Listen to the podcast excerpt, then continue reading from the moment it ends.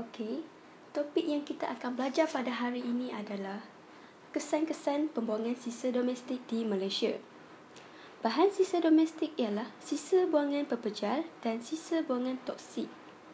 Di sini, sisa pepejal didefinisikan sebagai apa-apa sisa pepejal yang dihasilkan oleh sesuatu rumah kediaman. Manakala bagi bahan buangan toksik pula ialah bahan buangan yang mengandungi sifat-sifat fizikal kimia atau biologi yang memberi impak yang berbahaya kepada manusia dan alam sekitar. Okey. Pembuangan sisa domestik yang melampau dan tanpa kawalan akan memberikan kesan yang buruk kepada alam sekitar.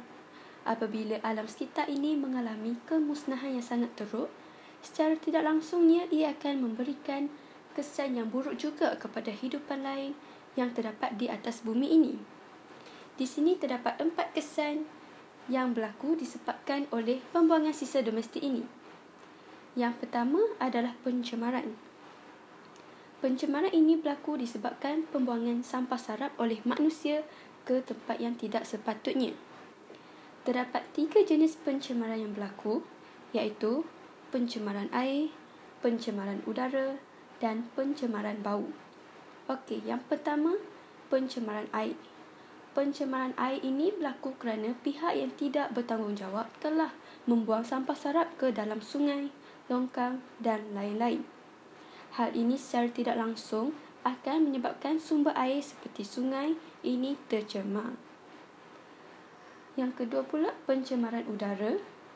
Ia berlaku kerana pembakaran sisa domestik di tapak pelupusan sampah. Manakala yang ketiga iaitu pencemaran bau berlaku kerana pembuangan sampah sarap yang banyak dan tidak terurus akan menyebabkan berlakunya bau yang sangat busuk dan tidak menyenangkan penduduk di sekelilingnya.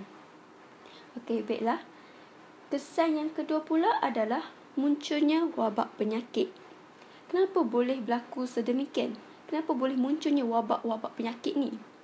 Okey, untuk pengetahuan kamu, Sisa pembuangan sampah sarap ini mempunyai banyak bakteria dan dapat menjadi tempat penularan wabak penyakit yang disebarkan oleh haiwan seperti tikus, lipas dan lalat.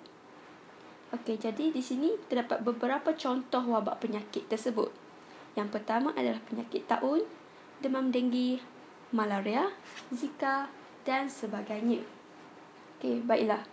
Kesan yang seterusnya ialah yang ketiga, iaitu berlaku peningkatan kos penyelenggaraan. Kenapa boleh terjadi begitu?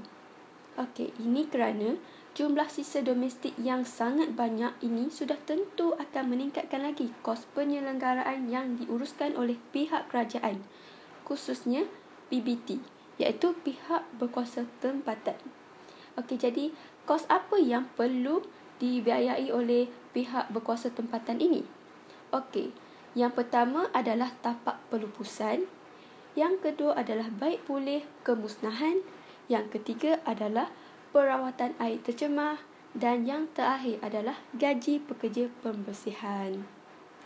Okey, jadi untuk kesan-kesan pembuangan sisa domestik yang terakhir adalah banjir kilat. Banjir kilat ini boleh berlaku apabila longkang parit dan sungai ini tersekat disebabkan oleh sikap manusia yang tidak bertanggungjawab membuang sampah ke kawasan tersebut. Jadi, apabila hujan lebat, jumlah air meningkat secara mendadak sehingga menyebabkan banjir kilat berlaku. Untuk pengetahuan semua, banjir kilat ini selalunya berlaku di kawasan bandar sahaja.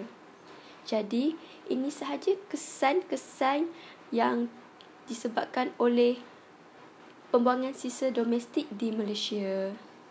Saya harap kamu semua dapat faham. Sekian, terima kasih.